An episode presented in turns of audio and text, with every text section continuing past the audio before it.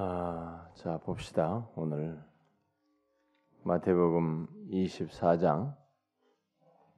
자 마태복음 24장 예, 오늘 1절부터 다 하지 못하고 1절부터 28절을 우리 한 절씩 1절부터 28절까지 네, 한 절씩 교독을 하도록 합시다.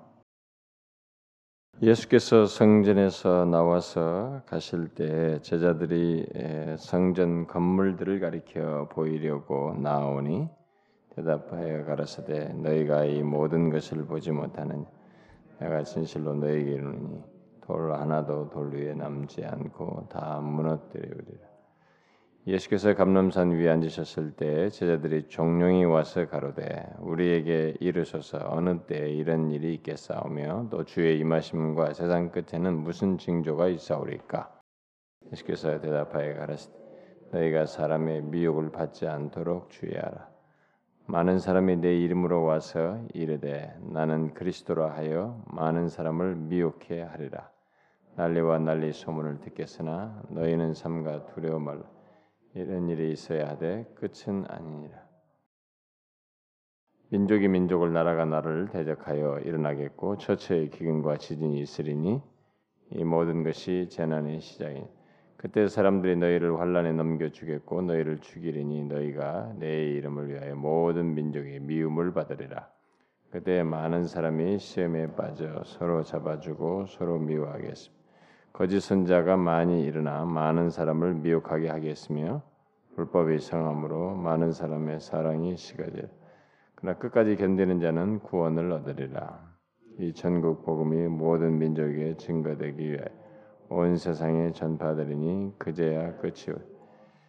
그러므로 너희가 선지자 다니엘의 멸망 아, 말한 바 멸망에 가증한 것이 거룩한 곳에 선 것을 보거든 읽는 자는 깨달을진저 그때 유대에 있는 자들은 산으로 도망할지 지붕 에 있는 자는 집안에 있는 물건을 가지러 내려가지 말며 밭에 있는 자는 겉옷을 가질러 뒤로 돌이키지 말지 그날은 아이 벤 자들과 젖먹이 있는 자들에게 화가 있으리로다 너희의 도망하는 일이 겨울에나 안식일이 되지 않도록 이는 그때 큰 환란이 있겠습니다. 창세로부터 지금까지 이런 환란이 없었고 후에도 없으리라.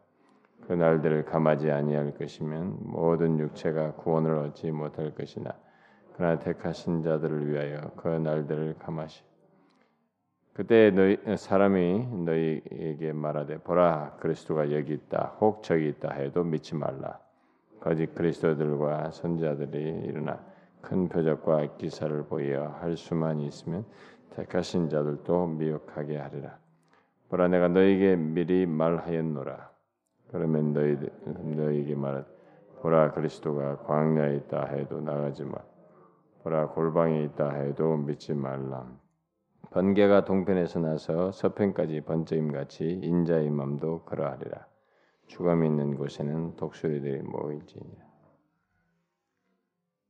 아, 여러분 이 마태복음 24장, 25장은 아, 예수님께서 우리가 흔히 에, 이 마지막에 대한 어떤 강론을 하신 것으로 이제 우리가 알고 있죠. 이것은 지금 먼저 1절부터 어, 3절에서 보았다시피 지금 일단 그 종교 지자들과 앞서서 앞선 내용에서 종교 지자들과 어떤 토론과 논쟁을 마친 후에 예수님께서 성전에서 나와 가지고 감람산으로 이제 거쳐서 예, 이제 이게 병행구인 마가나 누가복음을 보면 이 감람산을 거쳐서 이제 베다니로 향하게 됩니다. 다시. 근데 제자들이 그 어, 앞서서 지금 23장에서 지금 들었던 말 중에 특별히 23장 38절에 보라 너희 집이 황폐하여 버린 바들이라. 요 말씀이 요, 요 사람들의 이 뇌리에 계속 남아 있었던 거죠. 이게 지금 도대체 뭐 이거 어떻게 이거 언제 뭐 이거 이제 궁금하고 이것에 대한 이 의문이 계속 살아 있었던 것입니다. 그래서 예수님께서 좀 전에 하셨던 이 말씀을 가지고 어, 그것에 근거해서 그걸로 인해서 예수님께 이제 묻게 되죠. 예, 그게 이제 여기 1절부터 예, 3절 사이에 있는 내용입니다.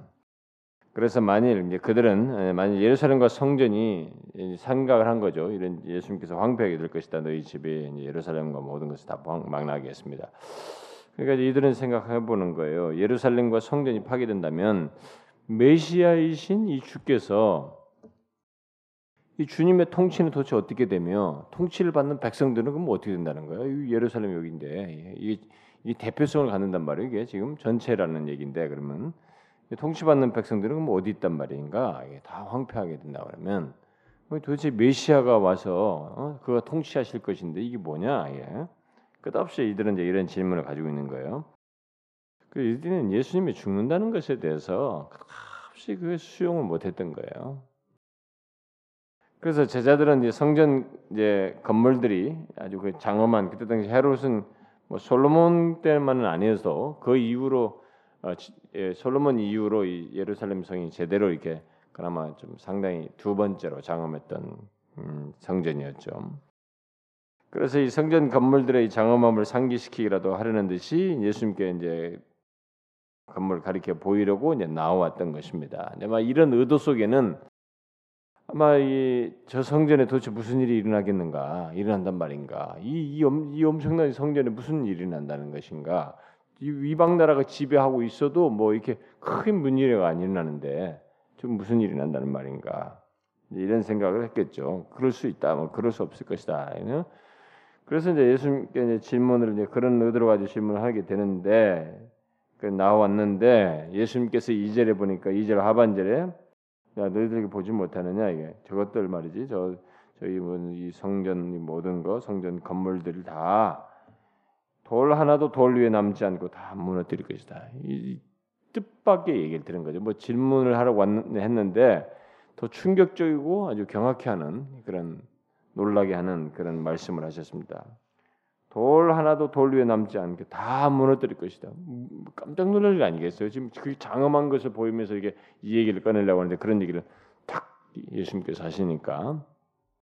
그래서 예루살렘 이 성과 아, 이또 예루살렘 이 도성, 예루살렘 안에 있는 성전과 이 도성이 이제 파괴될 것이라는 것 결국은 그것은 파괴될 것이에요. 네, 예수님의 말씀대로 진짜 그렇게 완전히 부서질 것입니다. 그래서 여러분 지금 있는 거 지금 있는 것은 그 아무것도 아니죠. 지금은 그 무슬림의 통치 아래서 있었던 게 재건된 거죠. 모스크로 이렇게 음, 지금 예루살렘에 있는 거. 아, 그래서 이제 제자들은 이 모든 일이 도대체 언제 일어날 것인지 궁금하니까 그걸 물은 것입니다. 어?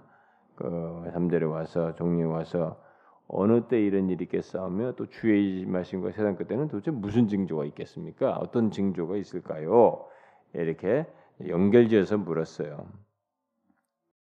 그래서 배단위로 가시던 중에 이제 병행구인 다른 성경을 보게 되면은 음, 감남산에 이제 이르러서 예, 감남산에 가는 게 감남산에 앉으셨을 때 이제 제자들이 그에게 나와왔어요. 예수님께로 가시던 중에 그 배단이 앉으니까 그, 아니 감람산에 앉으니까 이들이 나왔는데 이 병행구인 아마 마가복음 보면은 이 제자들이 네 사람이 나왔다고 어, 기록해요. 음, 그러니까 그 보통 가는 베드로, 요한, 야고보 거기에 이제 안드레까지 포함해가지고 이들이 물은 것입니다. 궁금했던 거예요. 어떻게 된 것입니까? 자, 이들은 예수님께 결국 두 가지를 크게 이제 두 가지 질문한 거죠. 음, 하나는 어느 때 이런 일이 있겠습니까? 다시 말해서 언제 성전이 파괴돼서 돌 하나도 돌 위에 남지 않는 일이 일어나겠습니까? 그리고 또 하나는 주님의 임하심과 세상 끝에는 무슨 징조가 있겠습니까? 예? 주님의 다시 재림하시고 에게 되는 이 세상 끝에는 어떤 징조가 있을 것입니까? 자, 이 질문으로 인해서 소위 감남산 강화라고 하는 강론이라고 하는 이 내용 24장 25장 내용이 예수님으로부터 나온 것입니다. 설파하신 것이죠. 자, 그 사실을 염두에 두고 보면은 4절부터 14절에 이제 이 성전 성전이 관해서 이게 이 내용이 이제 특별히 여기 4절부터 이제 14절에 이런 내용 앞에 질문 자체에도 지금 현재 일어난 일과 이게 주님이 재림하실 때 무슨 징조를 이렇게 두 가지까지 묶여 있기 때문에 결국 1절부터 24절 내용은 이제 광범위하게 생각하면은 그리고 또 일반적인 차원에서 생각하면은 아, 유대인들의 종말 지금 이때 당시에 유대인들의 종말을 얘기하는 것이기도 하면서 결국 그리스도인 시대 우리 그 뒤엔 모든 그리스도인 시대에도 어, 우리들의 이 세상에 있어서도 종말, 어, 종말과 어떤 같은 연장선상에서 지금 설명 말이 나왔다고 보면 됩니다. 그것이 두 가지에 적용될 수 있는 내용들이 나오는 거죠. 그래서 이 결국 이 유대인의 종말은 어, 결국 뒤에 있게 될 최후의 심판, 그리스도인의 종말의 어떤 그 상징이라고 보면 되겠습니다. 바로 거기서 이 내용 속에서 결국 그 두 가지가 같이 적용될 내용이 언급되고 있다고 생각하면 되겠습니다. 자, 그래서 여기 지금 4절부터 이제 14절에서 이뭐 이제 여러 가지 성전과 관련해서 얘기하면서 이제 결국은 어, 떤 종말론적인 얘기를 적용할 수 있는 내용이 여기서 다 언급되고 있는데 이, 사, 이 3절에 이 제자들의 질문에 대한 예수님의 대답은 크게 세 가지 요점으로 있습니다. 더 나누면 더 상세한 걸로 나눌 수 있지만 크게 세 가지 요점으로 이 내용이 이제 정, 어, 계속 쭉 어, 예수님에서 나오게 되는데 하나는 예루살렘의 환란과 파괴, 파멸. 예, 예루살렘이 환란을 겪고 파멸, 파괴될 것이다. 또 하나는 예수님의 재림, 인격적인 재림이 있을 것이다. 세 번째는 세상의 종말, 이것이 이 예수님의 계속되는 감남산 강화에서 어, 핵심적인 내용 어, 요점이라고 볼 수가 있겠습니다. 자, 그러면은 자 이들의 질문에 대해서 제자들의 질문에 대해서 예수님께서 이제부터 답을 하기 시작해요. 대답 이게 쭉 24장, 25장까지 연결되는 겁니다. 계속 다 연결되는데 자, 이 전체 내용의 첫 마디가 뭐냐? 뭐겠습니까? 무슨 징조가 있겠습니까? 어느 때 이런 일입니까? 무슨 일이 있습니까? 그러니까 예수님께 대답하여 가르사대 첫 마디가 뭐예요? 헬라 말에는 뭘로 뭘로 돼 있을 것 같아요? 뭐가 첫 마디겠어요? 응? 주의하라. 응? 음. 바로 이거예요. 예수님의 첫 마디가 주의하라. 이거예요. 이거부터 시작하는 거예요. 헬란 말에도 그래요. 성경에 보면은 헬라 성경에 보면은 주의하라. 그러니까 이게 이제 아주 중요한 것입니다. 뒤에 있는 모든 내용은 결국 이것을 설명하는 것이에요. 음? 그걸 생각하는 게 좋습니다. 사람들이 24장, 20, 24장, 특별히 24장 가지고 수많은 이단들이 장난쳤어요. 뭐 이단도 장난치고 뭐 정말 얘기하는 사람들로 장난 이 가지고 막 잘난치고 여기서 뭐 특별한 해석을 하려고 굉장히 애를 쓰고 막 별별 적용들을 다 했는데 중요한 것은 지금 그런 해석 설명이 아니에요. 뭐가 있을 것이다. 뭐 이런 것을 어느 시대에 누가 뭐 있고 막 이렇게 또 세대 주자들은 또 이거 가지고 얼마나 또 적용하는지 몰라요. 근데 그런 게 중요한 게 아니고 여기서 지금 아주 중요한 것은 이런 말이에요. 주의하라는 거예요. 좋다. 이제 이제 이런 너희들이 지금 말하는 이런 내용에서 내가 제일 강조하고 싶은 것은 주의라는 것이. 너희들이 주의하는 것이다. 응? 이거예요.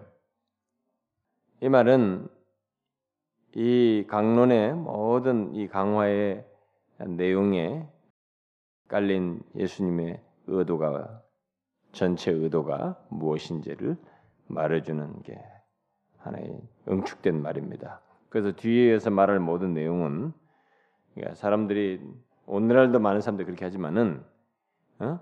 호기심의 차원에서 생각할 수 있는 것이 아니라는 거예요. 응?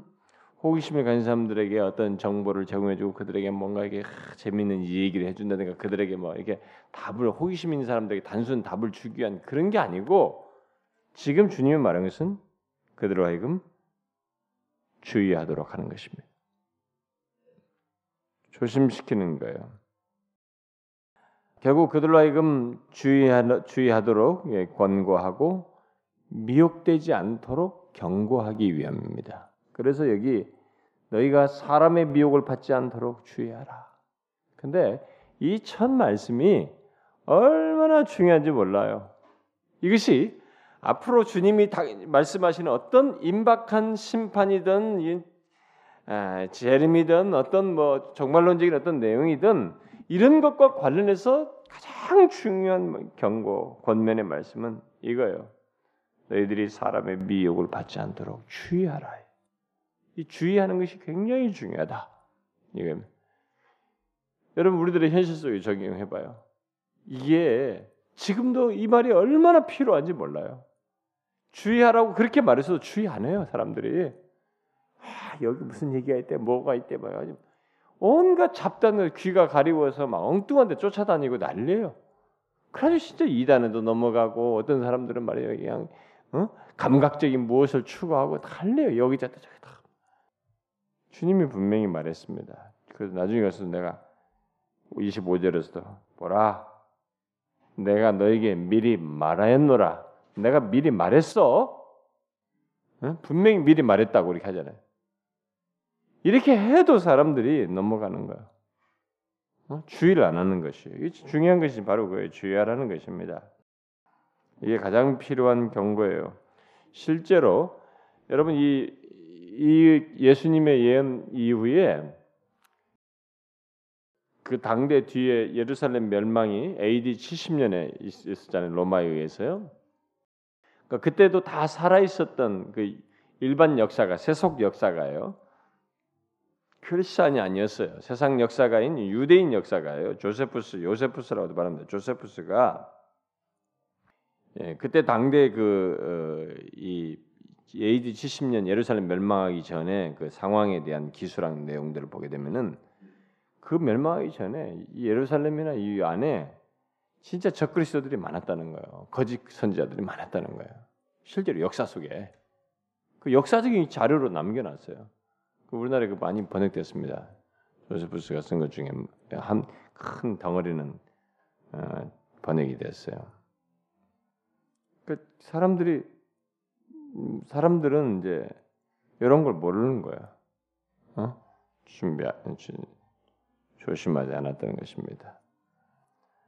그래서 많은 사람이 내 이름으로 와서 일어나 이르되 나는 그리스도라 하여 많은 사람 미혹해 하리라. 요세푸스 말대로 실제로 이렇게 주님 말씀하는데 그대로 있었다는 거예요. 그 사람은 세상 역사가라서 뭐 이런 거 믿고 얘기할 사람은 아니거든요. 있는 현상을 얘기하는 건데 실제로 그랬다는 거예요. 주님 말씀하잖아요. 많은 사람이 와서 나는 그리스도라 하여 많은 사람 미혹하라. 근데 우리나라에도요. 우리나라도 지금까지 기독교가 들어온 대로 지금까지 자기가 그리스도라고 한 사람이 지금까지도 몇십 명이 됩니다. 우리나라도 지금까지 이 조그만 한 나라에서도 지금까지 뭐한 사람이도 그렇고 여기 뭐 다 하나님 성 이런 사람도 다 개통 아니에요? 자기들이 자기가 뭐 다시 살아났다 부활했다 뜻하면서 이게 다 거짓쟁이들이래요. 지금까지도 그리 제가 여기 생이가 봤다시피 무슨 뭘 하나 계속 날라 공짜 책이 날라와요. 그럼 이거 보면 다 이단들이 뭐 계시를 받았다 풀었다고 하면서 나오는 건데 그들 중에 뭐 제가 받은 것만 기억만 해도 그 중에 자기가 어디 예수고 그리스도고 어디 장막이 있다면 예배당 같은 거 산에 어디 예배당까지 그게 사진까지 찍어서 책이 실린 것도 보낸 적이 있어요. 그 지금도 그 얼마나 따른지 난 모르겠는데 그렇다 우리나라만 해도 그러니 이게 지금 몇 년 전 얘기예요. 2000년 전 얘기인데 그때부터 그때 당시부터 지금까지 수도 없이 많았던 거예요. 그리스도라는 사람들이 정말 많은 사람을 그래서 미혹하는 거예요. 거기 사람이 한 사람도 없었으면 좋겠는데 거기 딸린 사람들이 있다는 거예요, 분명히. 따르는 사람들이 있다는 거예요. 주님이 예언했어요.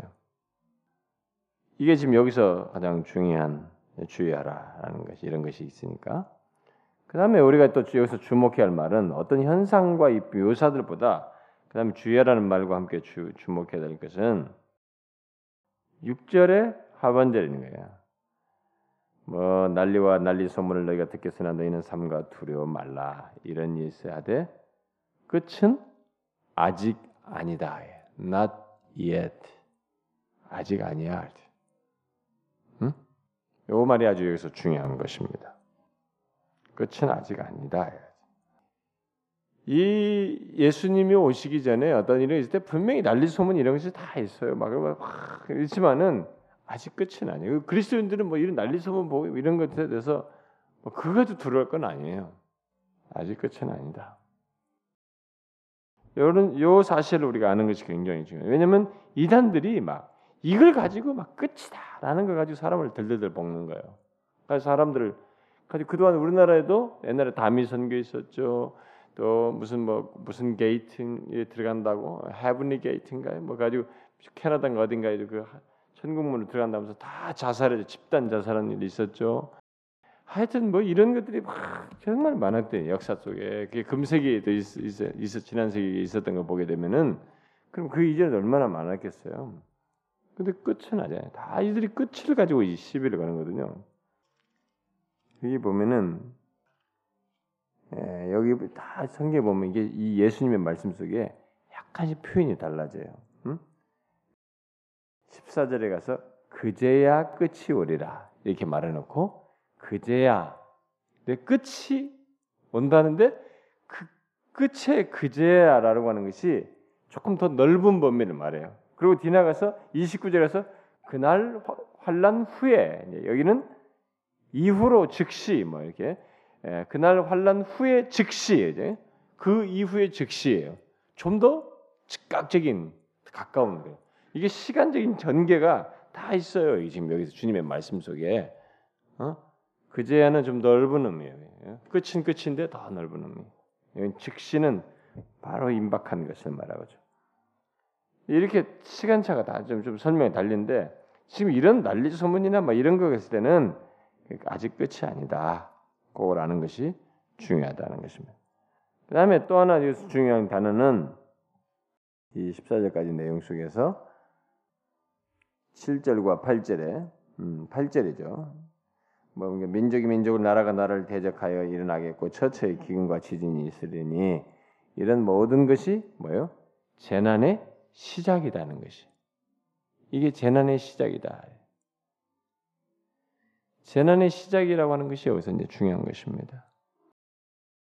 여러분 그 사람 예수님의 이런 말씀 속에서 우리가 흔히 생각하는 것과 많이 다르다는 거예요. 제가 지금 말한 것처럼 주의하라는데 우리는 주의하지 않고 그리고 엉뚱한 쪽으로 반응을 해요. 그래서 만약에 여기서 지금 말한 것처럼 음? 아직 아니라는데 지금이 끝이다.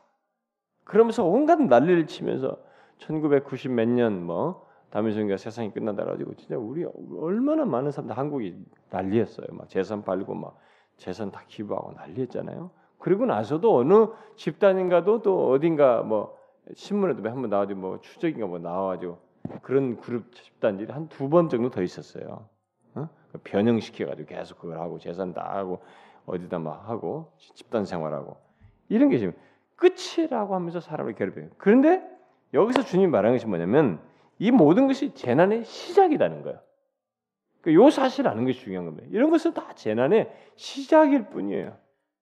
여러분 우리가 이 세상에 살면서 난리와 난리 소문, 민족이 민족을 나라가 나라를 대적하는 이런 것들이 처체에 다 있고 기근, 지진 다 있지만 이런 것은 재난의 시작일 뿐이에요. 그러니까 요걸 끝으로 보면 안 된다는 거야. 그러니까 성, 성, 주님이 말씀한 것과 우리들이 정반대로 이해하고 있어요. 이건 시작이에요, 여러분.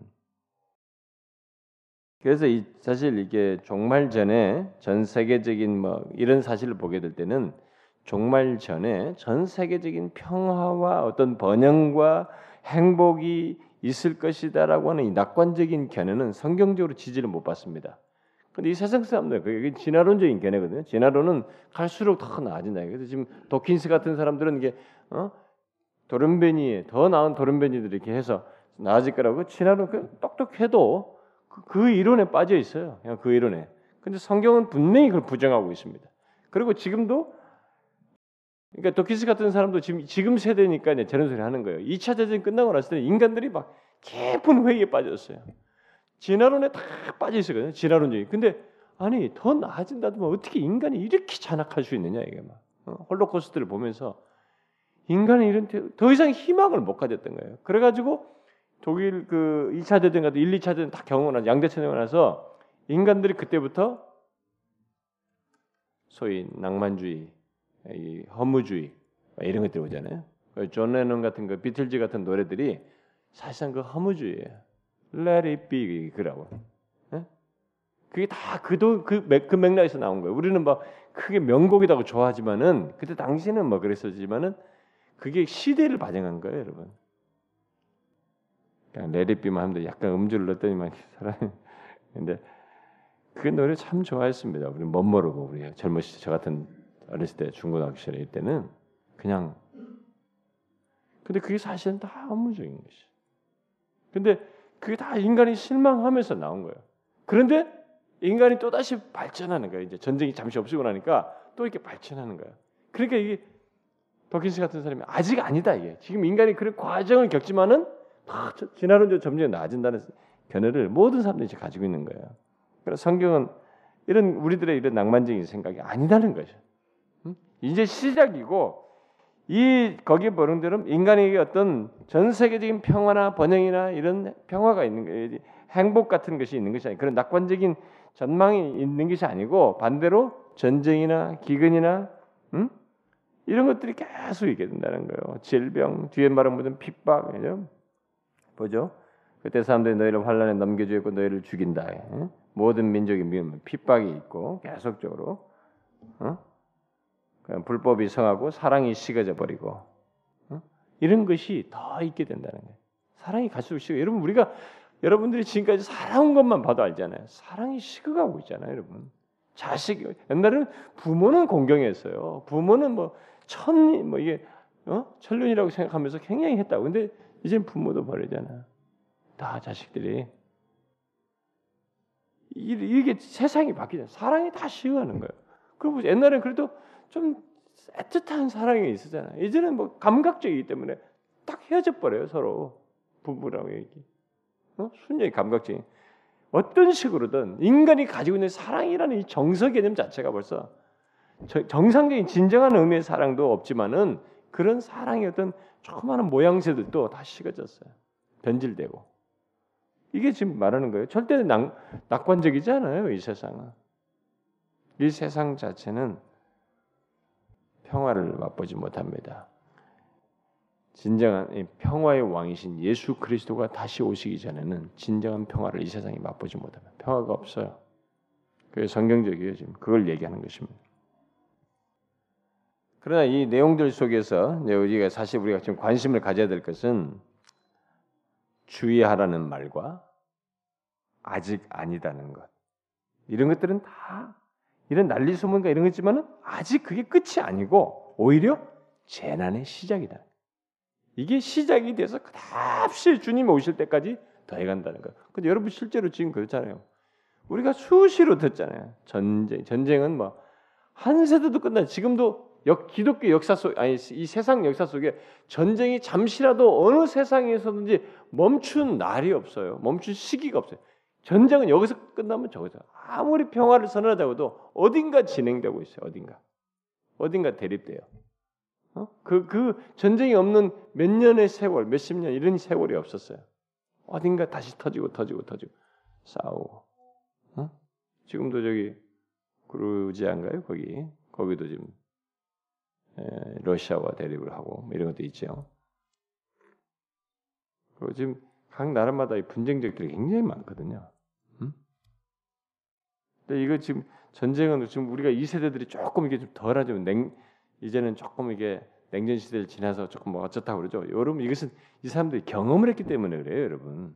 다음 세대 다음 세대 가면 또 달라져요, 인간은. 뭔가 자신들이 정복을 하든 뭐 어떠지 할 것이기 때문에 전쟁이 또 일어나요. 이건 여러분 지금 우리 어린아이 세대들 있죠. 이 아이들이 살아난 사이에 살아있는 동안에 전쟁이 반드시 일어납니다. 세상 역사는 전쟁 없는 그래서 안 보고 죽는 인간이 없었어요. 어디서든지. 그러니까 인생 70년 산다, 80년 산다. 그 중에 전쟁을 어딘가에서든 안 일어나고 일어나는 걸 못 봤다 하고 죽은 인간이 없었다니까요. 어딘가에서는 일어나요. 심지어 어떤 사람은 자기가 사는 지역에서도 일어나요. 만약에 자기가 사는 지역에서 안 일어나고 죽는다면 그 사람은 굉장히 해피한 사람이에요. 그래서 여러분 성경에 보면은 사울이 사, 선, 사사로 선자로 있을 동안은 40년 동안 평화했다더라. 이 40년이 엄청난 것이에요, 여러분. 하나님이 주변을 다 통제하는 거예요. 나라들. 엄청난 섭리를 하시는 것입니다.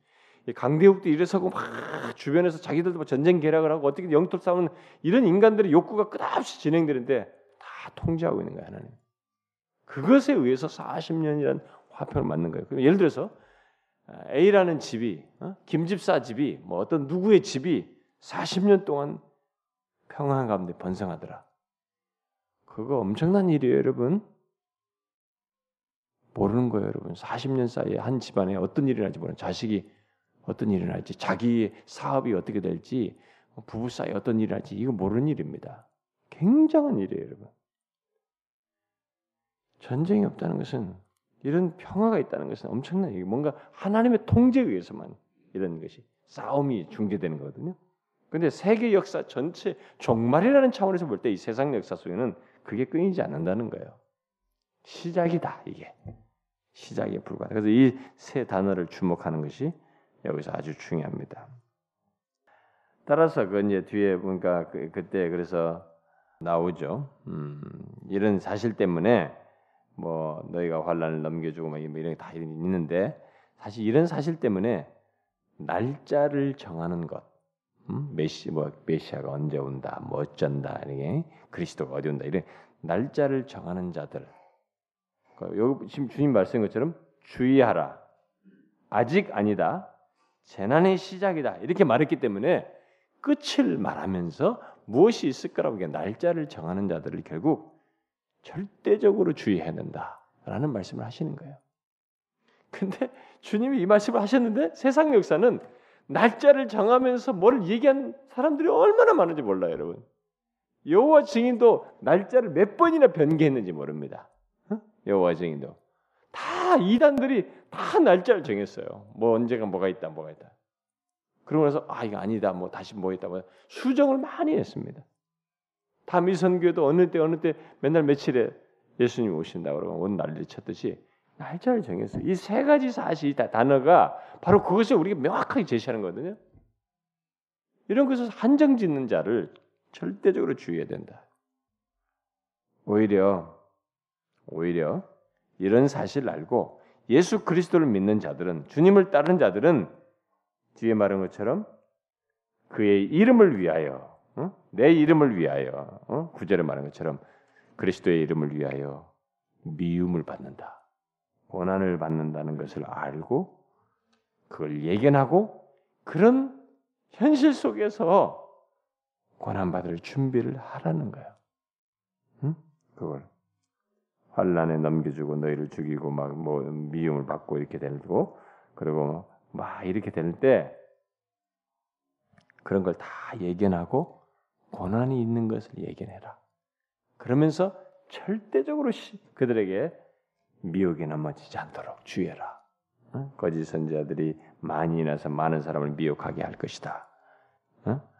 그래서 이걸 주의시키고 그러면서 이제 마지막에 이제 14절, 13절, 14절 얘기하는데 먼저 그 얘기 그 앞서 어, 주의하라 그러면서 그럼에도 그때 많은 사람들이 시험에 빠져 서로 잡아주고 서로 미워한다. 거짓 선자들이 많이 나지만 많은 사람들을 미혹하겠다. 불법은 성하고 많은 사람이 사랑이 식는 이런 것이 있어요. 그러니 그런 것에 동요하지 말고 오히려 너희들이 미움을 받고 하더라도 잘 예견하고 준비해서 그런 중에서도 미혹되지 말라.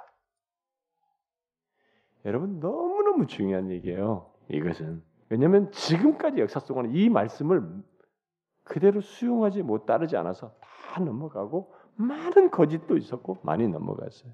그리고 지금 한국에도요 난리예요. 여러분들이 몰라서 그렇지. 진짜 거짓된 선, 거짓 교사들이 여기 거짓 선지자라는데 거짓 교사들이 진짜 많아요. 상상할 수 없어요. 예, 예, 미안하지만 여러분들이 굉장히 똑똑한 것 같아도 평신도 여러분들이 평신도들이 똑똑한 것 같아도 여러분들이 저같이 목사들도요 목사들도 넘어가거든. 응? 목사들도 그 내가 생각해보야 이런 저자 무슨 번역된 게 뭔가 좀 찾아봐라. 몇십 권씩 번역됐어요. 다 빗나간 사람들입니다. 근데 우리나라 사람들이 목사들부터 그거 읽는 거예요. 왜 그러냐면 외국이라니까. 외국에서 뭘 성공했다는 사람 책이라니까 기상이 읽는 거예요. 근데 그 사람들이 다 성경에서 이탈한 사람들이에요. 어? 단지 그들이 뭘 하냐면은 막 어떤 뭐 신유 은사를 나타내면서 표적, 기사 뭐 이런 걸 한다는 거예요. 그것 때문에 다 넘어가는 것이에요. 저는 제가 신학교 다닐 때만 해도 신학교 다닐 때는 안 그래도 신학교 지나서 여기 뭐 어떤 한 출판사에서 뭐 우리나라 우리 우리 신학교에서도 그 책 그런 책들을 많이 신학생 목사들이 제 졸업 때에 목사님들이 그런 거 많이 읽었어요. 그리고 제 제가 졸업 기수가 좀 제가 빨리 했기 때문에 예, 저희 그 동년배들이 한 50초, 50 중반 뭐 이런 사람들도 굉장히 많아요. 근데 그때 당시에 피터 와그너나 존 윔버 같은 사람이 책이 우리나라에 막 계속 번역돼서 굉장히 인기 있었어요. 근데 그들이 뭐냐면 다 그 말 앞에 책 앞에 능력이란 말 다 들어가죠. 능력 전도, 능력 치유, 막 이런 다 능력이란 말 다 들어갔거든요. 파워예요. 어? 파워, 능력 대결. 하여튼 이 단어 차기 들어가는 책이 대권이 나왔어 번역이요. 그리고 피터 와그너 같은 사람은 교회 성장학이라고 그래가지고 교회 성장을 위해서는 이런 것이 있어야 된다고 목사님들 다 읽었어요. 근데 그, 그 사람들이 근데 출신들이 다, 그다음 뭐냐면 우리가 흔히 복음주의, 미국의 복음주의 신학교라고 하는, 어? 미국의 복음주의 한 신학교에서 갑자기 생각도 안 나. 예. 그 LA 쪽에 그 신학교에서 다 교수에다가 지금도 거기 많이 가요 한국 사람들이. 그리고 제 동료, 제 신학교 동기는 거기 가가지고 그 사람의 그분의 끝자락, 그 사람들의 끝자락 그 아마 뭐 가르치는 어딘지 뭔지 교회를 가서 배웠는데 그걸 다 배워가지고 왔어요. 그래서 큰 교회 지금 담임 목사 하고 있습니다. 그리고 그 중에 어떤 사람은 교수가 됐어요. 지금 대학부 교수가 돼 있어요. 그 친구가 요즘은 싹 자기를 그 감췄어요. 그 실체를요. 우리 동기인데 우리 클래스메이트예요. 그래서 어디선가 그 실습을 해서 여기 자기가 마치 예언의 은사가 있는 것처럼 나와라 누구 나와라 무릎 꿇게 만들고 쓰러뜨리려고 시도하고 그랬다고. 근데 지금요 많은 사람들이 쓰러뜨린 걸 굉장히 좋아해요. 그게 뭐 하나님 신적인 역사라는 거예요. 뭐 내가 쓰러뜨림 당하는 것이 지금 성령이 나한테 임하였다고 착각하는 거예요. 왜 이렇게 인격적인 하나님을 비인격적인 존재로 비인격적인 존재로 여기고 비인격적인 방식으로 그분을 경험하려고 하느냐 이거예요, 이 사람들이. 근데 성경이 이렇게 예언했어도 이런 걸 성경대로 하질 않아요. 성경을 너무 그러니까 성경보다 항상 우위가 경험이야. 지금 이 시대. 제가 신비주의 특강하면서도 그런 얘기했지만 경험이 이 하나님의 계시보다 우위에 있어가지고 내가 그런 걸 경험했다 이거예요. 다 그쪽으로 휩쓰는 거예요.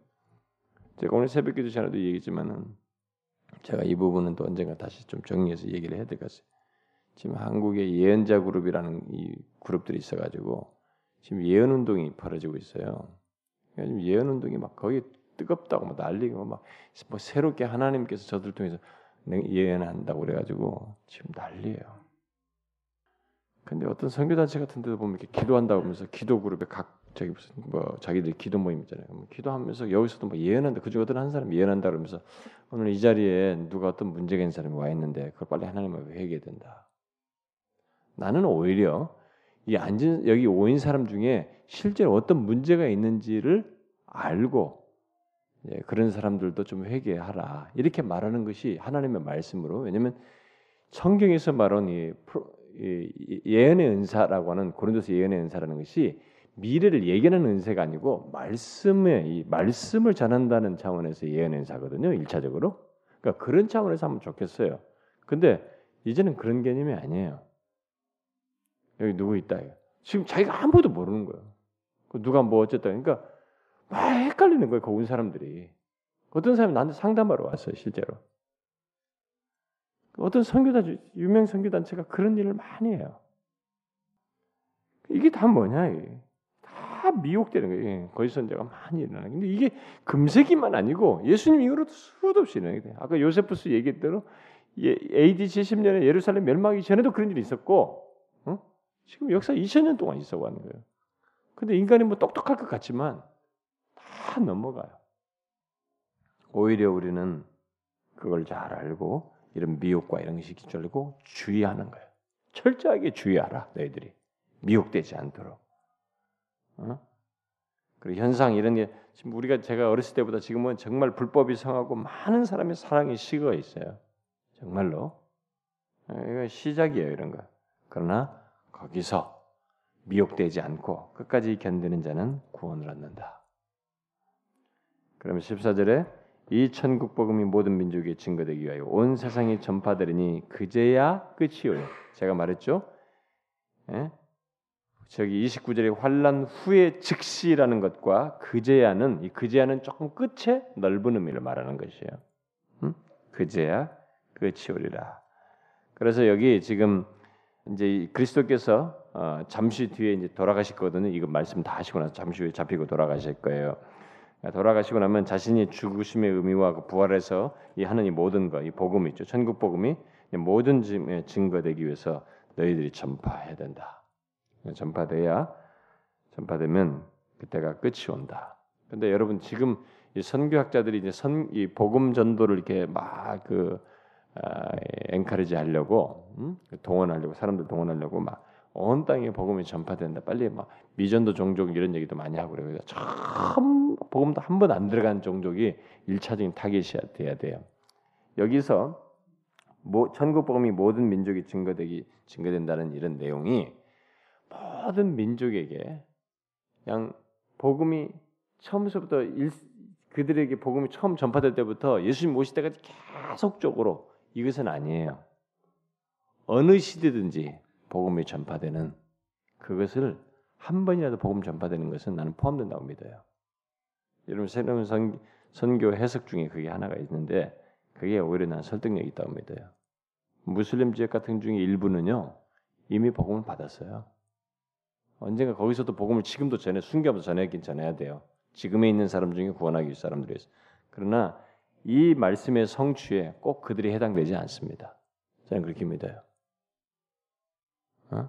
꼭 그들이 해당해. 그래서 어느 때 하나님이 주님이 오시는지 이 문제를 얘기할 때 마태복음 24장 이 내용에 이런 내용은 달라요, 여러분. 예, 자꾸 선교학자들은 선교는 막 선교의 차원에서만 세상 종말로만 너무 몰아요. 그러면서 모든 것이 복음을 전파된다면서 지금 현재 시제에 지금 복음이 들어가지 않는 지역을 다 내포하는데 그건 제가 볼 때 조금 과도하다고 생각이 돼요.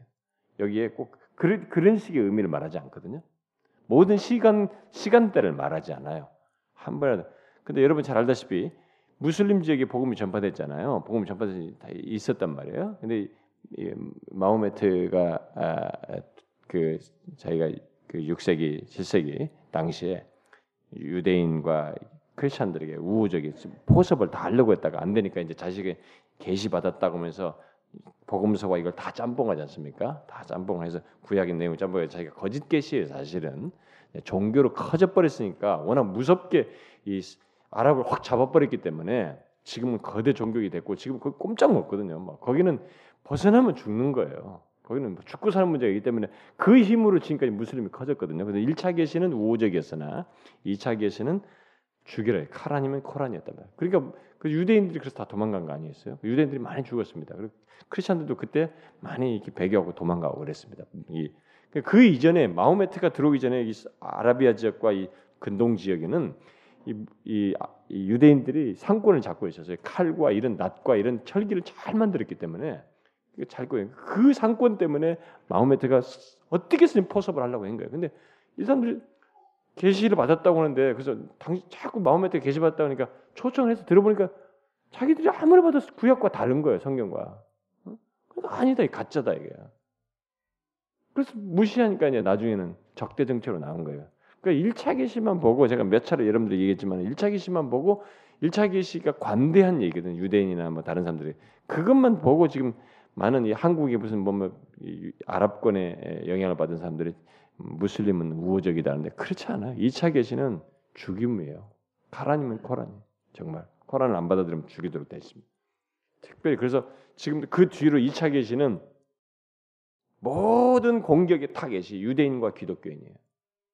그래서 지금도 저쪽에서 올 때 너희들이 가거든 무슬림 쪽에서 여기 노동자로 오든 오는 사람들이고 너희들이 가거든 크리스천과 결혼해라 유대인과 그래서 뭐 무슬림 쪽으로 데려오라.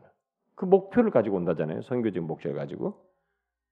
그러니까 이게 지금 선교 우리가 선교진 얘기를 잘해 나는 이해를 이들이 복음을 전파했는데 그들이 복음을 전파된 그 지역에 몇 그게 기간이 어느 기간이 몇백 년 있었어요. 기간이 있었다고요, 그게.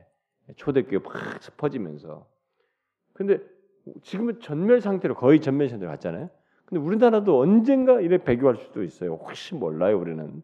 주님 오시. 왜냐면 우리도 복음이 전파된 지금 백몇십 년밖에 안 됐어요, 지금 200년. 근데 그들도 몇백 년을 가지고 있다가 이런 사건을 통해서 전체가 배교로 간 거예요. 그러면 그렇게 하다가 주님이 오시면 그걸로 끝인 것이에요, 여러분. 그들이 다 주님이 오실 때가 20, 20세기 내내토록 복음을 들어야 한다 이런 개념은 아니라는 거예요, 여기 말이. 응? 딱 끝까지 여기 뭐 응? 온 천국 복음이 모든 민족이 증거되는 때그 말은 아니라는 것이. 그래서 오히려 미 전도 한 번도 복음이 전파되지 않은 종족으로 복음이 가는 것이 오히려 선교 정책에서는 맞다고 봅니다. 어쨌든 이제 이것을 이 얘기를 이제 종말론적으로 얘기를 하고. 자 그다음에 이제 그 24장 15절부터 이제 우리가 오늘 마지막 부분 28절까지는 이제 큰 환란과 어떤 멸망에 대한 내용인데 주로 예루살렘 멸망과 관련된 내용인데. 자 이 내용의 이제 주된 내용은 예루살렘이 로마에 의해서 멸망하게 될 것이라는 내용이 주된 내용이에요. 그러나 이제 뒷부분에 가서 이것과 관련해서 종말론적 우리 모두에게 적용될 종말론적인 내용이 같이 삽입되어서 강조되고 있습니다. 그런데 이 말씀 이후로 실제로 AD 70년 이 예언한 뒤로 약 40년 뒤에 그대로 성취됐습니다. 그대로 성취됐죠. 그러니까 제자들이 이 앞에서 성전에 파괴될 때 언제 파괴되는 때가 언제이냐라는 것과 징조를 물었기 때문에 이제 지금 여기에 대해서 또 말씀을 하시는 것입니다. 그래서 여기서 지금 이제 중요한 것이 이제 15절에 멸망에 가증한 것이 거룩한 곳에 선 것을 보거든 이렇게 말했습니다.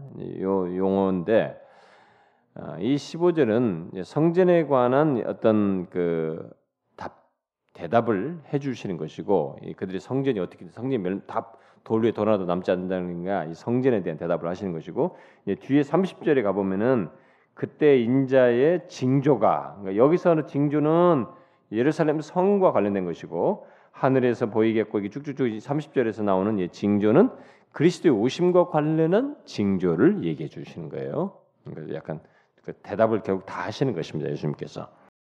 자, 그런데 그 여기 15절에 멸망에 가증한 것 이것은 이게 원래 다니엘서 9장에 예언되어 있는 거죠. 다니엘서 9장에 예언된 것입니다. 11장, 아, 12장에도 이런 비슷한 것이 나오는데 그래서 이, 이 양, 멸망에 가증한 것이 성전에 서는 것에 대한 이 예언의 본래는 이, 이 표현이 지금 예수님께서 갖다 쓴 것인데 인용한 것이는데 그래서 읽는 자는 깨달을지인지 알죠. 이게 원래 다니엘서에서 예언했다는 건데 다니엘서 예언은 일차적으로 어디를 향하고 있었냐면은 곧바로 있게 될 메데, 페르시아, 그 다음에 헬라가 들어오게 될 것이다. 근데 헬라가 예, 갈려질 것이다. 예, 헬라가 나뉘지죠. 알렉산더가 빨리 젊은 나이에 죽기 때문에 서로가 분할되면서 헬라가 나뉘어집니다.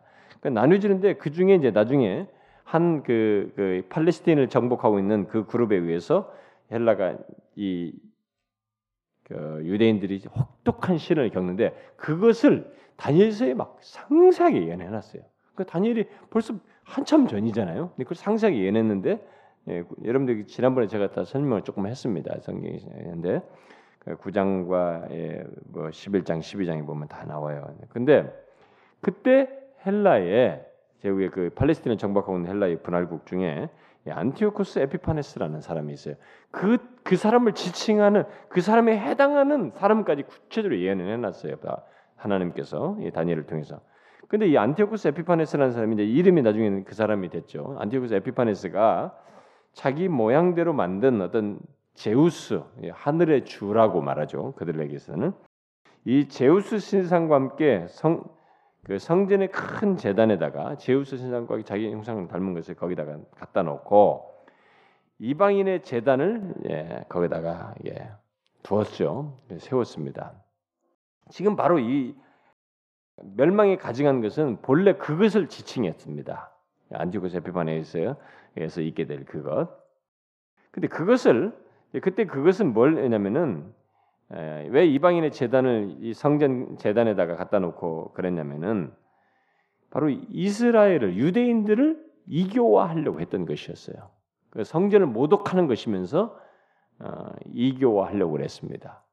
그러니까 이 안티코스 에피파네스가 막 이 유대교 이 그들이 믿는 하나님을 완전히 바꿔버리려고 아주 지독하게 했습니다. 이스 유대인들은 이 돼지 같은 것을 부정하잖아요. 돼지는 가까이 소는 먹지만 돼지 같은 건안 먹지 않습니까? 돼지는 가까이 부정 탄다고 해서 부정한 거 만지면 또막 뭐, 뭐 정결케 하는 뭐 이런 걸 다 지켰잖아요. 그런데 막 돼지를 다 갖다가 성전에 다 풀어놓고 막 그러니까 얼, 엄청났죠 그 사람들. 자기들의 일생 속에 성전에 이런 일이 없었는데 안티쿠스 에피파네스 가면 돼지를 다 놓고 심지어 돼지 피를 갖다 막 성전에 뿌리고 난리였습니다. 그러다 거기다 이방 그 어? 이방인의 재단을 갖다 놓고 이, 교화하려고 했던 것이 이스라엘 백성들을. 그, 그, 그것을 지칭하는 거예요. 지금 멸망에 가증한 것은. 예수님께서 왜 이것을 얘기해요? 그래서 멸망에 가증한 것이라는 것은 이것을 말하는 것은 결국 어, 세상에서 신을 대항하는 어떤 반역을 상징하는 것이었습니다. 그들에게 있어서 이 이때 당시에 이것을 지칭했을 때 안티구스 에피파네스에게 있어서 이런 의미는 그때 당시 의미는 세상에서 신을 대항하는 어떤 반역을 상징하는 것이었어요. 근데 예수님께서 바로 이것을 이 말씀을 여기서 하시고 있어요. 지금 이 말세 얘기를 하면서 예루살렘 멸망 얘기하면서 결국 뭡니까? 그러면 예수님께서 이 말씀하신 뜻이 뭐예요? 이것은 이방인 바로 로마죠. 로마라는 이방 군대를 통해서 이루어질 어떤 것을 얘기하는 것이에요. 지금 유대인들에게 이들에게 뭐겠어요? 예루살렘 성읍과 성전이 모독당하고 파괴가 되고 초토화될 것이다. 바로 이 성전이 짓밟히는 그런 일이 그대로 있을 것이다. 그러니까 성전을 진짜 팍 부셔버려요. 돌아나 돌아 남자나 다 부셔버립니다. 그 지금 이건 다 모스크예요. 지금 지은 것은. 그때 AD 70년에 다 예루살렘 성전을 다 부시고 뭐 모세의 재단 이런 거 다 없앴습니다. 그러면서 결국은 그들의 죄로 죄가 찼기 때문에 부시는 것이기도 했지만 심판한 것이기도 했지만은 주님의 이 성취 속에는 뭐가 이중적인 게 다 있었어요. 모세 시대 모세 율법은 끝났다는 거예요. 더 이상 그런 성전 지키지 않고 성전에 예배 드리지 않는다는. 예? 성령에 의해서 예배, 신령과 진리로 예배 드리는 것을 다 잊게 하는 그런 일이 있게 성취하는 장면이에요, 이게. 그래서 결국 이 말은 안티오코스 에피파네스의 그 가증한 것을 생각나게 하는 것입니다. 너희가 있는 것을 보든 그때 이 로마에게서 성취될 거죠. 바로 그때 너희들이 어떻게 되냐? 유대에 있는 자들은 산으로 도망하라. 유대인 자들은 산으로 도망하라. 지금 제자들에게 말하는 거예요. 너희들은 도망하라. 그러니까 우리들이 무모하게 아나 순교해야 돼 하면서 막 객기 부르면서 순교할 필요가 없다는 거예요. 그 의미가 있는 거예요. 의미가 없는 이런 데서는 산으로 도망갈 것을 주님께서 가르쳐 줬어요. 응? 그 하나님 뜻대로지만 아니야 나 순교해야 돼 막 이러면서 마치 그, 그 순교도 마치 잘난 체 하듯이 그렇게 할 이유가 아니라는 거예요. 도망가라. 그들이 이들이 다 제자들도 순교 당하지 않습니까? 그 때가 있는 것이 하나님께서 다 적절하게 그때 하신 것이죠. 적절한 때 이렇게 의미 없이 우리가 순교 피할 때는 피해야 되는 것입니다. 도망가라 산으로 도망가라 이건 뭘 생각하게 합니까? 소돔과 고모라를 생각하게 합니다. 소돔과 고모라도 도망가라 피하라 산으로 가라 그랬죠. 그러니까 이, 이 장면은 뭐예요? 이때의 예루살렘은 제2의 소돔이었다라는 것을 말해주죠. 예수님께서 이미 우리가 살폈잖아요. 마치 내가 이 소돔과 고모라에게 이 얘기를 했다면 그들은 벌써 회개했을 것이다. 너희들은 회개 안 했다는 그 진짜 제2의 소돔이에요. 그래서 이런 일이 벌어지는 것입니다. 그런데 도망갈 때 어떻게 가라? 17절부터 20절까지 지붕이 있는 자는 집 안에 있는 물건을 가질러 내려가지 마라.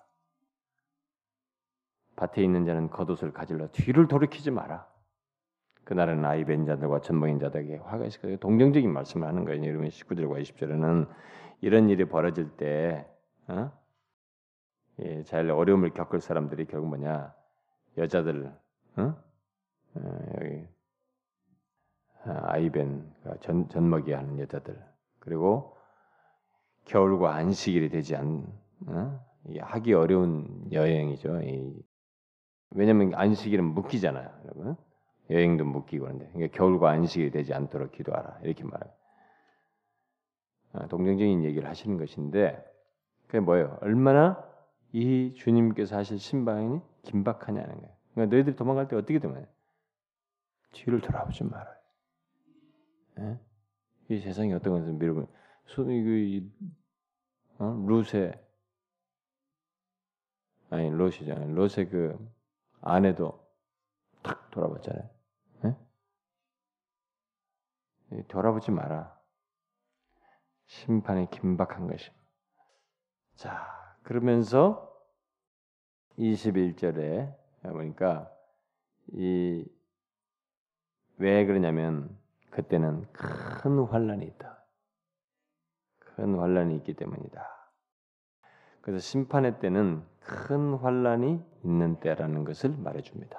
여러분 심판의 때는 그 이제 최종적으로 끝나는 어떤 시점이 있, 기 전에 지금 이런 일이 있는 거 아니겠어요? 그러니까 아직 도망 빨리 도망가라. 그러니까 도망가면 그 뒤에 쪽에서 뭔가 있을 거 아니겠어요? 그 있을 그때까지가 큰 환란이 있는 거예요. 근데 창세로부터 지금까지 이런 환란이 없었고 후에도 없을 것이다. 이것은 그래서 이것도 최후의 심판 때도 이런 일이 있을 거라는 거예요. 주님께서 최후의 심판할 때 이 큰 환란이. 근데 이 세대주의자들은 이걸 가지고 이제 저기 계시록과 연관해서 7년 대환란이다 이런 말을 해요. 큰 환란을 7년 대환란이다 이런 말을 이들이 합니다. 근데 세대주자들이 그런데 그뭐 3년 반, 3년 반 그걸 계산해 가지고 여기다 대입시켜 가지고 7년 대환란이다. 그래서 최후의 심판이 있기 전에 7년 대환란이 있다. 7년 동안 뭐 이런 것을 세대주자들은 주장합니다. 미국의 세대주자들이 굉장히 많은데 심지어 존 맥아더도 세대주의 견해를 가지고 있죠.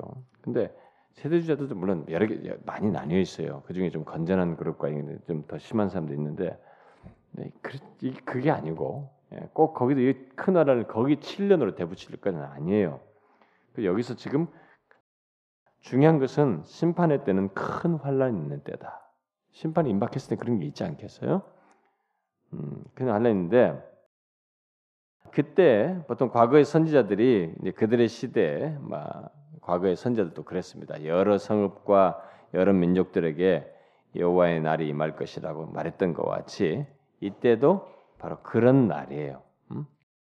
그 임박했을 때 이런 큰 환란의 경우 여호와의 날을 얘기할 때 앞선 선지자들이 얼마나 임박해서 어떤 큰 환란이 있을까 다 얘기했잖아요. 바로 그런 양태를 가질 것이다. 그런데 여기서 이제 재밌는 것은 22절이에요. 응? 22절에 큰 환란이 있겠지만 그 큰 환란 속에서 하나님이 누구를 생각해요? 응? 그 날들을 감하지 않을 것 같아요. 만일 큰 환란을 그 날들 큰 환란의 기간을 감하지 않을 것 같으면 모든 육체가 구원을 얻지 못할 것이나 그 정도로 견디기 힘들 수 있다는 것이죠. 응? 그러나 택하신 자들을 위하여 그 날들을 감하시리라. 하나님이 이 환란의 때에 그 기간을 잠시 잠깐으로 하겠다는 거예요. 왜? 택하신 자들을 위해서. 그들을 그 가운데서 그때 택하신 자들이 그 큰 환란의 때 택하신 자들이 그때도 있을 거 아니겠어요? 그들이 견디지 못할 거예요. 그들을 위해서 그 날들을 감하시겠다는 거예요. 그러니까 하나님의 이 심판과 이 결정적인 심판에서도 하나님은 자기 백성들을 향하시며 택한 백성들을 향하시며 그들에 대한 자비를 긍휼을 버리지 않는다는 것을 보여줍니다. 놀랍죠? 응? 자, 그러면서 23절부터 26절 사이에서 이제 뭐예요? 그때 사람이 너에게 말하되 보라 그리스도가 여기 있다 혹 저기 있다 해도 믿지 말고 거짓 그리스도들과 이런 것들로 인해서 믿지 말라고 분명히 얘기했습니다. 현상으로 예? 이 현상으로 지금도 현상으로 사람들 믿어요.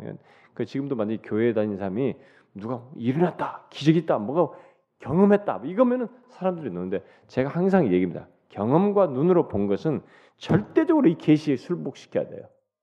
그렇게 안 하면은 우리가 넘어집니다. 그래서 여러분들이 어떤 신비한 체험을 해도 이게 성령으로부터 온 것입니까? 하나님부터 온 것이냐? 계시의 근거에서 분명히 검증해야 돼요.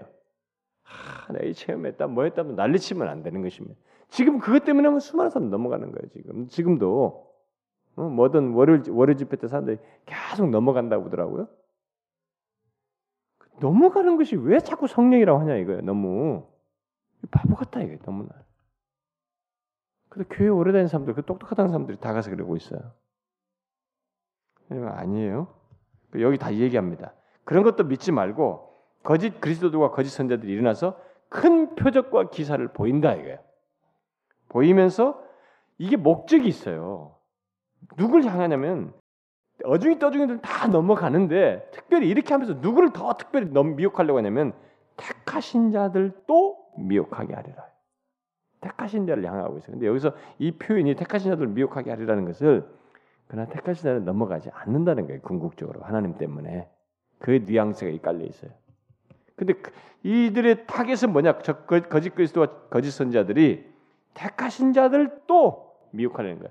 아예 다른 사람도 다 미혹하고 어중이들은 다 너무 미혹시키지만은 택하신 자들 그 중에 교회 다니는 사람들 중에는 진짜 택한 사람이 있고 아직 택한 받지 않은 사람들 교회 다니는 가짜 신자가 있어요. 근데 이 가짜 신자들은 요때 다 넘어가 버려요 그냥 미혹됩니다. 근데 그 중에 진짜 택하신 택한 자가 있단 말이에요. 진짜 신자가 있어요. 근데 그들도 미혹하려고 한다는 거예요.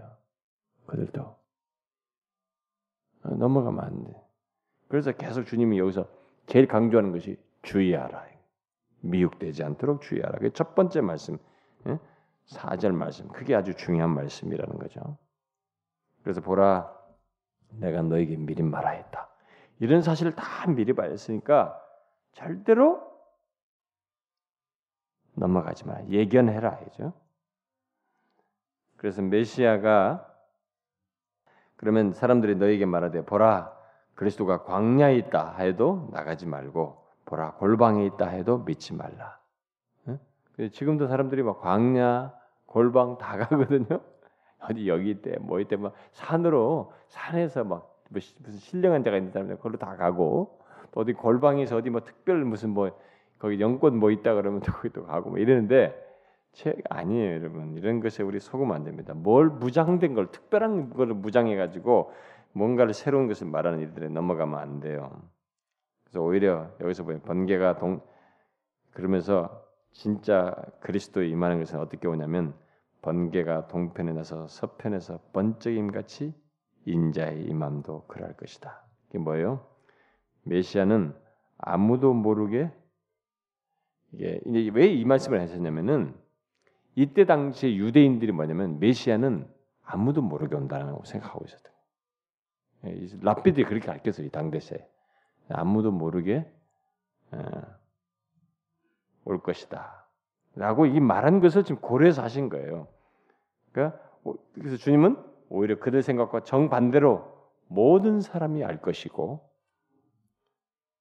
그런데 메시아는 갑작스럽게 올 것이며 그리고 모두가 볼 수 있게 오고 또 여기 번개처럼 모든 곳에서 볼 수 있게 올 것이다. 모두가 알 수 있게 오는 거야. 인격적으로 오는 것이죠. 그래서 여기 예루살렘 파괴와 세상의 종말과 관련해서 그리스도께서 오셨다는 어떤 주장이나 그리스도가 여기 있다 저기 있다 그리스도가 계시는 곳까지 이렇게 말을 하지만은 그런 것들 절대로 미혹되지 말 것. 그 거짓 선지자나 이 거짓 이 그리스도가 큰 표적과 기사를 보여줌으로써 우리가 속이는데 가능한 선택받은 사람들까지 미혹하는데 절대 표적이나 기사로 뭘 판단하지 말 것. 다시 한번 강조해요. 제가 이렇게 우리가 성경을 펴서 말해도 여러분들 중에도 만약 기사와 표적이 눈에 가시기 뭐 있으면은 확 거기에 감정이 동요할 거예요. 그래 이게 무서운 거예요, 여러분. 그래서 존 윔버가 큰 실수를 한 것이 뭐냐면 하나님의 역사는 이 보이는 것으로 나온다는 거예요. 보이는 거죠. 기적과 표사가 그 지금도 기적과 그래서 뭘 하면 매뉴얼을 가르쳐 줘요. 기적과 표사를 표적을 일으키는 방법을 매뉴얼을 신학생들에 가르쳤던 거예요. 그래 그거 배워가지고 다 하는 거예요. 그러니 그런 걸 배워가지고 가지고 뭐냐 뭐냐 말해서 어디 탁 명함을 넘어뜨리는 거 이런 거 그걸 배워가지고 한국에서 목사들이 하는 거예요. 나는 목사들이 성경을 어떻게 배웠냐 이게 도대체 성경을 얼마나 연구했냐. 그 외국이면 다 나냐 이거예요. 어? 백인이 가르치면 우월한 거냐 이거예요. 어? 백인이든 흑인이든 성경이 중요한 것인데 하나님의 계시가 그들이 그들 교수가 가르치면 그게 탁월한 것이냐 이거예요. 그거 배워가지고 지금 뭐 예언자 그룹이다 뭐다 온통 목사들이 다 그거 있잖아요 지금. 그거 하는 사람이 얼마나 많습니까?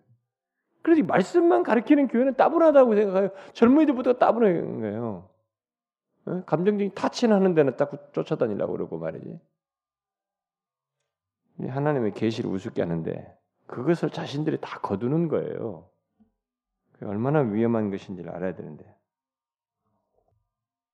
근데 어쨌든 주님은 여기서 말씀하셨어요. 내가 미리 말하였다. 내가 미리 다 예고했어. 그래서 이게 생소한 일이 아니다 하는 걸 잘 알아. 너희들이 경험하는 거뭘 보거든 생소하게 생소한 일이 아니다. 다 내가 말하는 것이야. 미혹되지 마라. 그래서 그리스도께서 오시는 것과 관련해서 또 자기가 오시는 이유와 관련해서 마지막으로 28절에 얘기하죠. 뭐예요? 죽음이 있는 곳에는 독수리들이 모일지니라. 예, 독수리는 어디에 모여요? 공중을 나누면서 뭔가 시체가 있으면 모입니다. 이 말은 결국 세상 뭐 여러 가지로 설명할 수 있겠지만은 이 세상이 도덕적으로 영적으로 썩어서 마치 썩은 시체와 같이 그렇게 썩은 시체와 같다고 판단될 때 그렇게 타락했다고 하나님께서 판단하실 때 여기 앞에서도 뭐 불법이 막 있다고 그랬지만은 구약식으로 말하자면 그들의 악이 차기까지 불법이 차기까지 하나님이 다 기다리시는 거예요. 그래서 불법의 잔이 가득 찼다고 했을 때 이건 또 계시록에서도 그 말을 했습니다. 계시록 14장에서 이와 같은 면을 했어요. 그때 그리스도께서 세상을 정죄할 것이다. 응? 정죄할 것이다. 바로 그 얘기예요. 그러나 우리 그리스도인들은 예수 그리스도를 믿고 따르는 자들은 여기서 말씀하는 이런 어떤 결정적인 순간이 오더라도 어떤 최후의 심판이 있다 할지라도 급박한 심판의 어떤 내용이 있다 할지라도 하나님께서 그 가운데서 자기 백성들을 특별한 관심 대상으로 두고 그 가운데서 그들을 지키신다는 것을 기억하면 됩니다. 그래서 이 내용 속에서도 주님이 택하신 자, 어? 택하신 자란 말 두 번이나 얘기했어요. 이 내용 속에서 22절과 24절에서 그래서 자신이 예수 그리스도를 진실로 믿고 택하신 자라고 할 만한 택하신 자라고 하는 것에 대한 믿음, 어? 신뢰가 생기지 않거든. 제가 지난번에도 얘기했다시피 그 사람은 이 세상에 다른 것이 중요한 게 아니에요. 이게 중요한 거예요. 자기가 택하신 자인지 이런 복된 자, 예수 그리스도를 믿어 이 큰 축복을 받는 자가 되기를 되기 위해서 쉬지 말아야 돼요. 그걸 구해야 됩니다. 그런 자가 되기를 구해야 될 것이에요. 예수 그리스도를 진실로 믿기를 구해야 될 것입니다. 그리스도에 오시면 갑작스럽게 옵니다. 그런데 이 갑작스러운 경험은 제가 옛날에도 얘기했듯이 두 가지 방식으로 경험할 수 있습니다. 그리스도께서 재림 안 하셔도 내가 지금 죽으면 내일이라도 죽으면 그건 재림의 성격과 마 찬가지예요. 그걸로 끝이니까.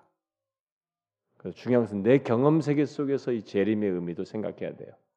주님이 직접 오시지 않아도 오시는 것과 같이 끝나버리게 되는 이 경험 세계도 생각해서 언제 죽을지도 모르고 또 주님도 언제 오실지 모르기 때문에 우리는 이 말씀대로 주의하는 거예요. 깨어서 주의하는 것입니다. 미혹되지 않도록 하는 것입니다. 항상. 여기 끼고 저기 끼고 다는 게 아니에요. 제가 어떤 분이 저한테 뭐 얘기더라고요. 아, 목사님 뭐 내가 잘 아는 어떤 성도가 있는데 어떤 집사가 있는데 교회 막 어디 가서 무슨 뭐 어쨌대요. 근데 거기 또 가. 뭐, 왜 그런데 쫓아다니지 몰라요. 서울은 왜 이렇게 영웅들이 많은지 몰라요. 강남에 어디에 누가 막 거기서 기적이 난데 또 뭐 어? 저쪽에 뭐 복정역에 어디서 누가 뭐 어쩐데 뭐 여기 쓰러진데 뭐 왜 이런 데를 쫓아다니는지 모르겠어요. 응? 진득하게 진리를 듣고 좀 인격적으로 하나님을 믿으면서 진실하게 자신의 삶 속에서 고난이 있더라도 그 고난을 받 이런 걸 얘기하면서 믿음을 좀 지킬 것이지. 왜 그렇게 그런 것으로 모든 걸 대리 만족하려고 하는지 모르겠어요. 그러니까 배교하죠.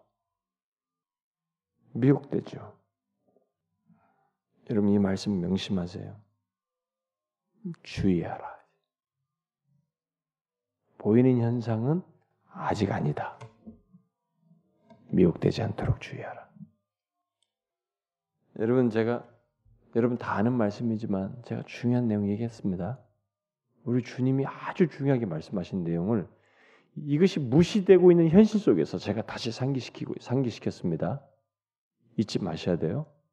이 시간에 들은 분들은 잊지 말아야 됩니다. 그 제가 오늘 이게 다 지방 내려 돌아가지고 이 중요한 내용 같이 못 들어서 아쉬운데 이게 뭐 지식적으로 24장은 뭐 정말 짱 이런 거 아는 게 중요한 게 아니에요. 이런 것을 알고 주의하는 것이 중요합니다. 어? 실제로 미혹되지 않도록 주의하는 것이 중요해요. 꼭 잊지 마세요. 그리고 여러분들의 자녀들에게도 잘 양육하셔야 됩니다. 여러분의 자녀들 세대는 더 심해요. 진짜로 미혹될 일이 많아요. 자, 기도합시다. 하나님 아버지, 임박한 심판과 또 장래의 종말을 말씀하시면서 아, 주의하라고 미혹되지 않도록 주의하라고 제일 먼저 그것을 말씀하시며 주를 믿는 자들에게 경성케 하시고 이 경고해 주신 말씀을 하나님의 놀라울 정도로 지난 2000년 동안에 수많은 사람들이 무시했습니다. 지금도 수많은 사람들이 이 말씀을 건성으로 듣거나 개의치 않고 있습니다.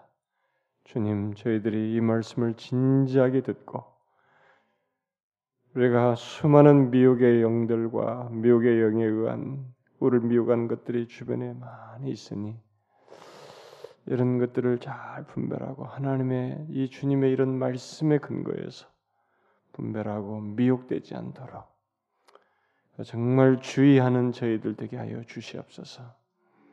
하나님의 여기 모인 사랑하는 주의 백성들 아, 이 세대에 있으면서 또 다음 세대로 사는 날까지 주님 부르실 때까지 우리를 더 혼란케 하는 것들이 많이 있어도 경험 때문에 무엇인가 보는 것 때문에 현혹되지 않고 하나님의 말씀에 비추어서 모든 걸 분별하여 넘어지지 않는 그래서 끝까지 견디는 자 끝까지 분별하여서 온전히 주님을 믿고 오히려 복음을 주변에 더 땅끝까지 전하는데 힘쓰므로써 하나님 나라가 임하는데 하나님 나라에 임할 때까지 충성스럽게 수고하는 그런 주의 백성들 되게 하옵소서. 주님 여기 참년 사랑하는 지체들 다 각자의 기도 제목이 있고 필요가 있습니다. 하나님의 저들의 절박한 기도가 있습니다. 저들의 진로와 가정과 모든 상황들을 주께서 아시나이다. 주님 불쌍히 여기시고 적절한 은혜 허락하여 주시옵소서. 그리고 많은 지체들이 이제 지방으로 향해서 거기서 시간을 보내고 또 그럴 텐데 그 가운데서 죄를 범치 아니하고 오히려 주님의 영광을 드러내는 아, 참 진실한 주의 자녀들 되게 해주시고 오가는 길을 하나님 지켜주시기를 간절히 구합니다. 또 많은 사람들이 이동해서 좀 수가 적겠으나 하나님이 우리가 적은 수 가운데서도 우리가 주일날 예배할 때 주의 성령이여 임하여 주셔서 어느 때보다도 우리가 알지 못하고 맛보지 못했던 그런 은혜의 시간이 되게 하여 주옵소서. 예수 그리스도의 이름으로 기도하옵나이다. 아멘.